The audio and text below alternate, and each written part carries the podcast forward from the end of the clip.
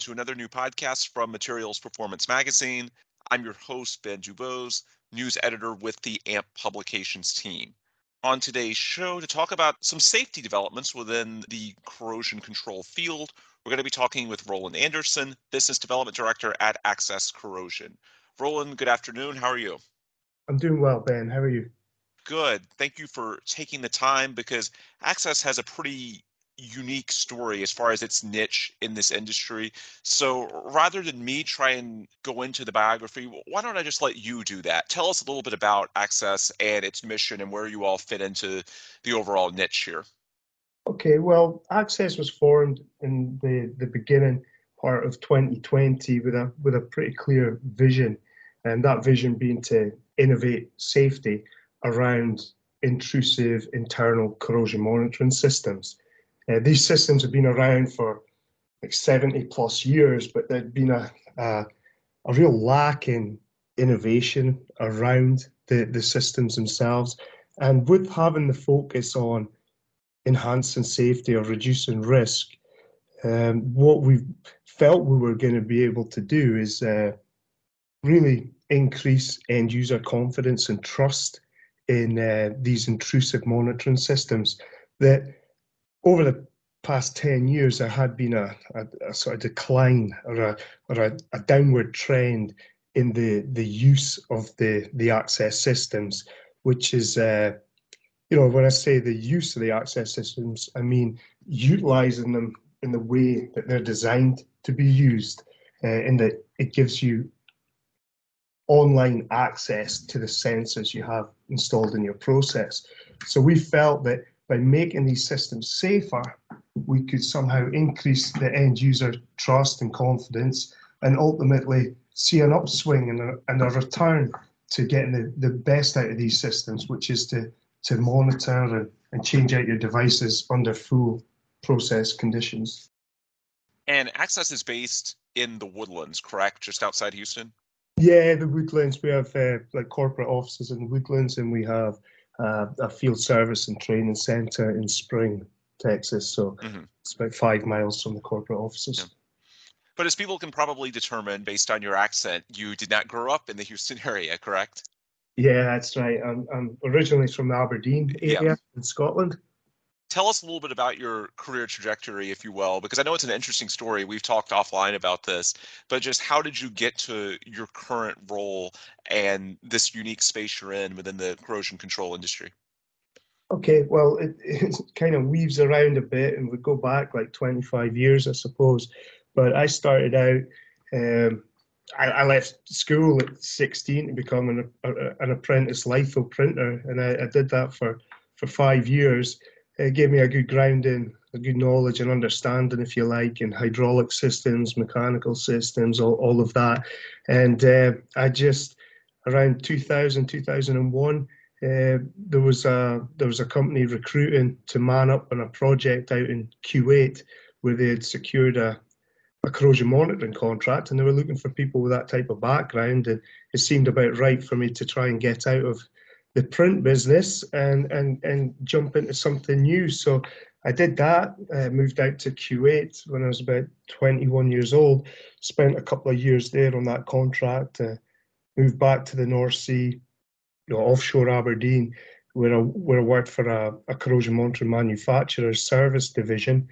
Um, after a couple of years back in Aberdeen, I actually went out to Abu Dhabi and uh, established a, a service base for them in Abu Dhabi, spent a couple of years there, and then was headhunted to uh, establish a, a, sales and service base for one of the largest, or, or the largest at the time, uh, manufacturer of internal corrosion monitoring products. So I went back to Aberdeen, did that, and maybe five years after establishing that base, I, I relocated to Australia with my family established a business there for the same company. But whilst there, we, we really developed the, the spread of offices uh, throughout Asia Pacific. Um, and within about 18 months, the plan was for me to, to then move to Houston and uh, and try to grow their business in the Americas, which which I did for, for a few years. And then that company was acquired, um, stuck with that for about five years after acquisition, four to five years. And then it just seemed that it was time for a change. And that's when myself and a few ex colleagues or, or colleagues at the time just started to think that it might be about time to, to try and do something ourselves. And, and you know, I say it with the, the most positive sort of inflection, but to, to uh, disrupt the market a little bit, you know, bring it forward is what we wanted to do. So Axess and this sort of goes without saying since you're in the Houston market, but you have a pretty nice base of oil and gas clients, I would assume, correct? It really is. I mean, I, I wish we were doing more. I wish we were more diverse, but the problems that uh, the oil and gas industry uh, face related to corrosion, just a lot higher risk, yeah.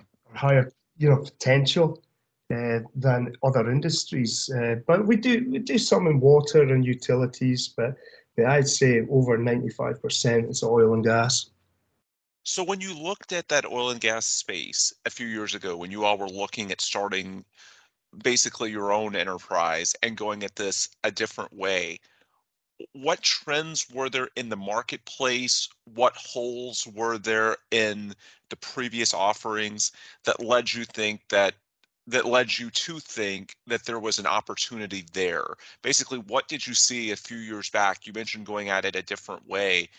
Certainly, eh, the importance of corrosion monitoring is important in any industry, especially one with uh, high damage potential, which certainly uh, a distressed oil and gas asset can lead to. But beyond that, just what did you see that the previous landscape wasn't really offering that you all potentially could? Well, it really goes back. There was a there was an incident in 2012 that uh, that led to a fatality, and uh, the individual that was killed in the in the accident is somebody that I had known uh, personally, not not well, but I I had I'd met him, you know, and the incident really sent shockwaves around the industry. It was uh, widely reported, and it it made operators think twice about utilizing their, their internal corrosion monitoring systems. And several operators just outline or immediately put all future online retrieval of monitoring devices on hold. Uh, and, and some have never really reinstated them. So we could see this sort of trend, this decline in the utilization of internal corrosion monitoring systems, but also an upswing in non-intrusive monitoring systems. Um, and, and we just firmly believe that the upswing in, in non-intrusive systems was, uh, was more about converting inspection points to monitoring points. And that corrosion engineers and asset integrity engineers really wanted that complementary uh, integrated system uh, working for them. And so it was just a case of trying to see if we could get it realigned and think, well, if we can make this safer and make it similar, it, it, changing out your, your sensors and your process, if you can make that that whole process fairly similar to to how you would maybe risk assess taking samples from live process, uh, then then we, might have a, a, a fresh proposition. So it was just that, that downward trend in utilization of existing monitoring systems and an upswing in the in the use of non-intrusive systems. So our angle was to try and come at it and integrate the two, get best of both worlds and, and have a, a better monitoring system overall. So your primary line is the Janus range, correct? Well, that's core to the to, to the innovation. Yeah, that's that that's correct. Yeah tell us a little bit about that. Again, I know we've talked offline. I think a good place to start could actually be the uh, formation of the name. And then beyond that, just tell us a little bit about how that fits into your overall enterprise and the mission that you laid out earlier. Yeah, well, the, the, the Janus range, it started off by looking at uh, telescope and retrieval tools. That's a type of retrieval tool that was involved in, in the fatality that was reported and and a, and a number of incidents over the years, some higher profile than others. Um, but it started with a focus on the, the telescope and retriever. And it was initially developed in January 2021. Uh, there's a Roman god named Janus. Uh, that's why we call January January. It's named after him. It just seemed appropriate for the for, for the time, but also what what Janus um, symbolizes is a transition from the the past to the future. You know, and uh, when we look at our Janus guard that we put on these retrieval tools, they're retrofittable, so we can take a you know 20 year 30 40 year old retrieval tool and in less than 10 minutes apply a guard to it that is going to going to protect people you know protect lives the assets themselves and and obviously environment and uh, preventing loss of containments and whatnot so the janus range started off with that um, but through our research to to try and gather up as much of these incident reports as we could to really see what, what were the root causes. So we, we know the ultimate problem and we felt we had to dial down into them and do our own sort of uh, root cause analysis on, on these incidents. And in doing so, gathering up these different incident reports, we uh, we realised that that we can't just stop there. That there were inc- incidents occurring um, around the world, different reasons behind, you know, behind each one, and lots of different types of equipment as well. So quite quickly we we had evolved to a point where we really, really had about five new products or solutions to mm-hmm. all. And yeah, it was it was just that it was market research around where things have gone wrong and how can we how can we solve the problem. So give us some examples of how this works out in the field. What types of corrosion protection systems is this compatible with? Well, it's it's really corrosion monitoring systems. So when you when you have uh, corrosion coupons or corrosion probes installed in live process under under high pressure in most cases, then then there are specialist retrieval tools that are used to uh, to be able to access and change out these devices under pressure. So wherever there are uh, access fittings installed in the field, uh, these retrieval tools are used. Uh, we know that hundreds of these retrievers are introduced to the industry every year, and that there are literally thousands of new access fittings commissioned every year. So the, mon- the, the amount of monitoring systems out there is growing, uh, but we with with the tools that we have, hopefully the utilization of those systems uh, will will also grow. What feedback have you gotten to this point from the people that are early adopters and users of this?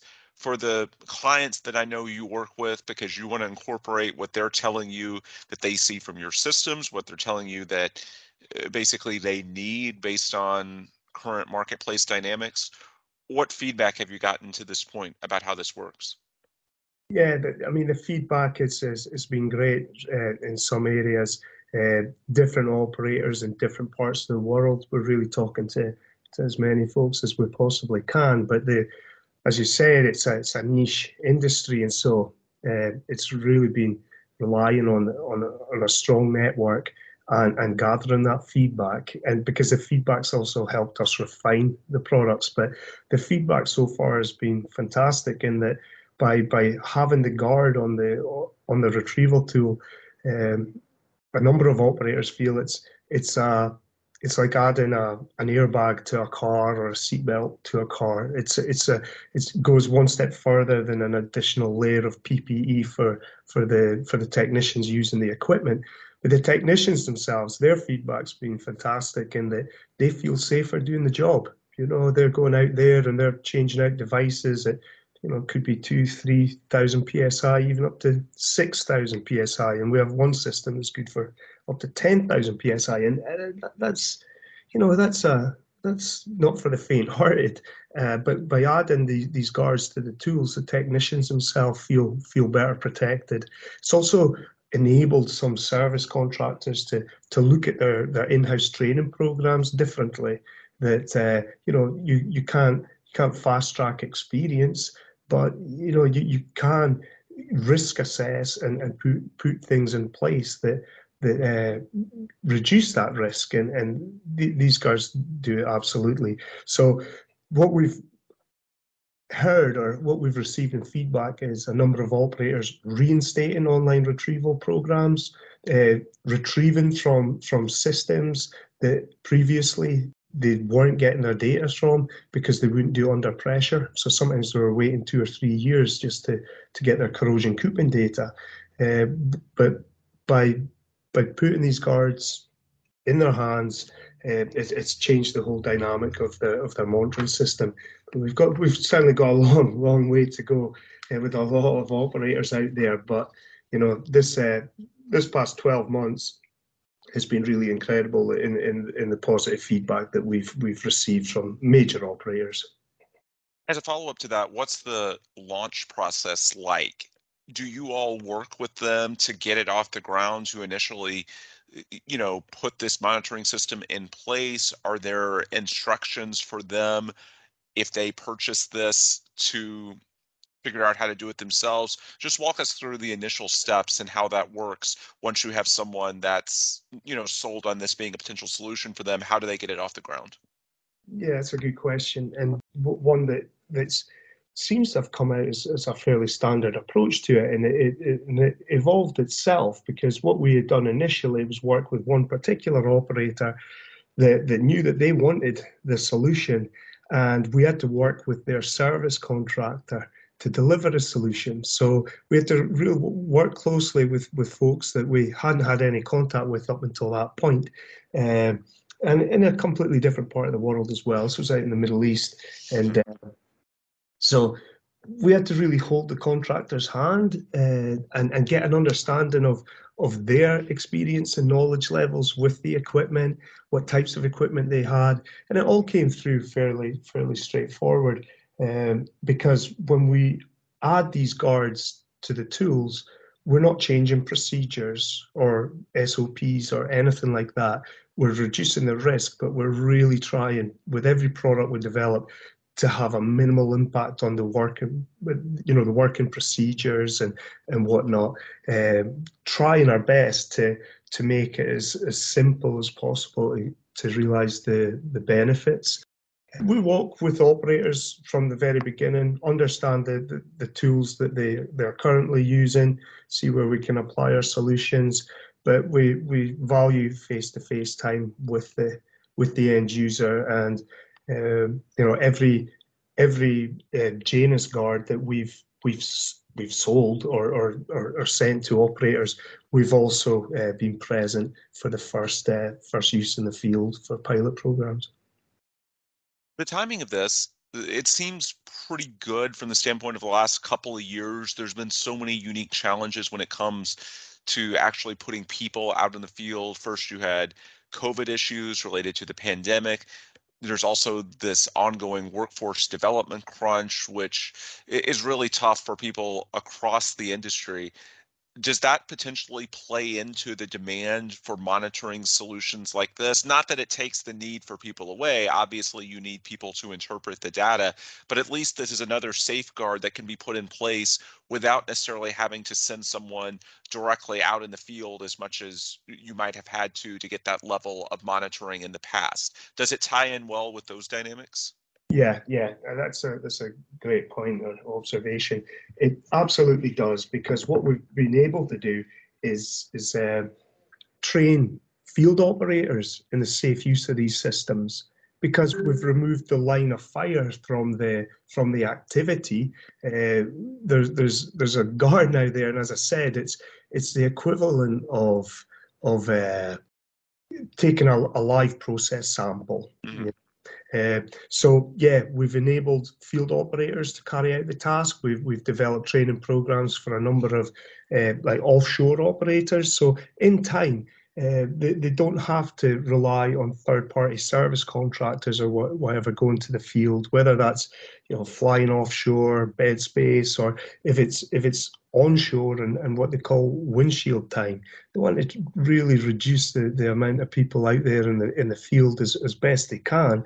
And uh, throughout the pandemic, I think it I think it um, really brought to the, the, the, the fore for the operators the just how much they're they're dependent on field support, and if people can't get out there, you know, their systems start to start to fall down.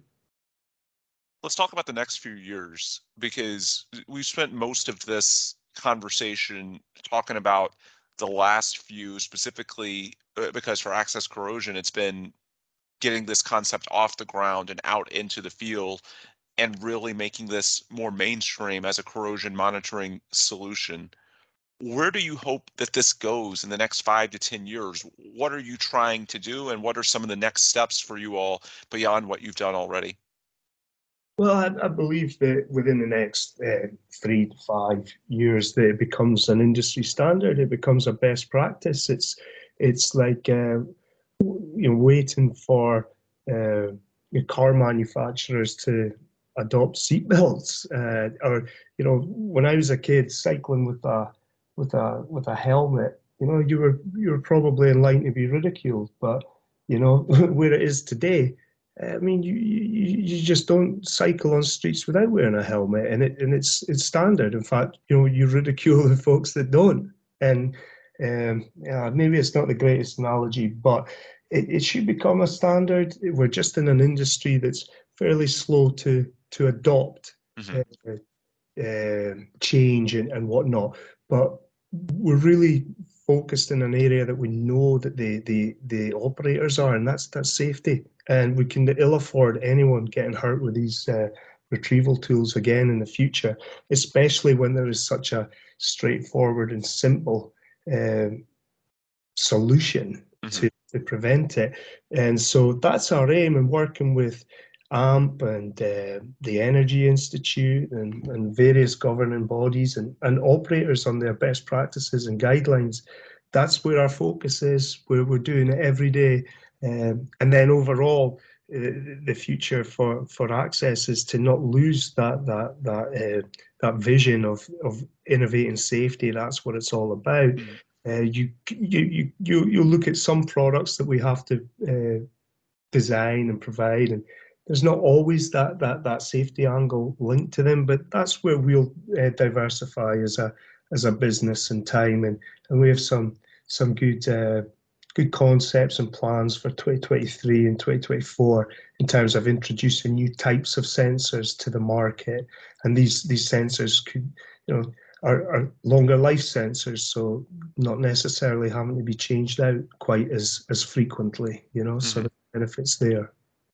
So it sounds like beyond just working with individual companies and users, you guys are putting a priority on working with industry bodies like AMPP, potentially government regulators, basically integrating yourself at higher levels so that people see you all as you know just a standard as you were saying earlier something similar to you wear a helmet when you ride a motorcycle something like that.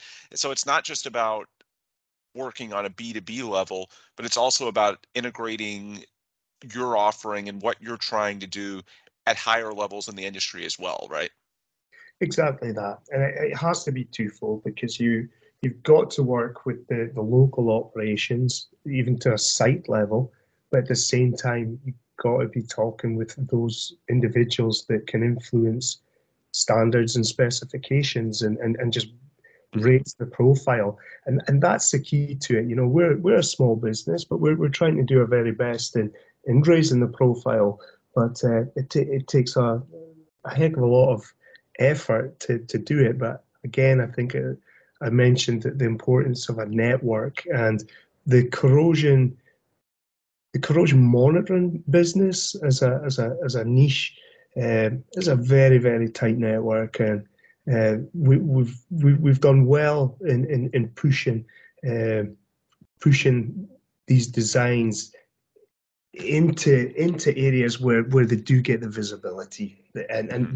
We've got once we have that once we're with engineers that are responsible for for writing specs then then we we're in a real good place you know. We we've 100% success if you like in terms of engagement. Once we have that first uh, first interest the engagement carries through and uh, it's a it's a long process, but but we haven't had anyone look at it and say no, not for us. We're happy with how we do things. Everyone has seen the benefit, so we know we're on to something that people people do want. It just takes time.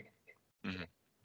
So for anyone listening that wants to learn more, what's the best way that they can do that either to get in touch with you all directly or just to access information what should someone that's listening that wants to learn more about this potentially do it's really get in touch get in touch with us at Axess. You know you can you can find all our contact details on on linkedin or on our website. Um, but yeah it's just that first first contact. Speak with us uh, see how we can we can work together. And it's axess hyphen corrosion a x e s s hyphen corrosion.com correct? That's it.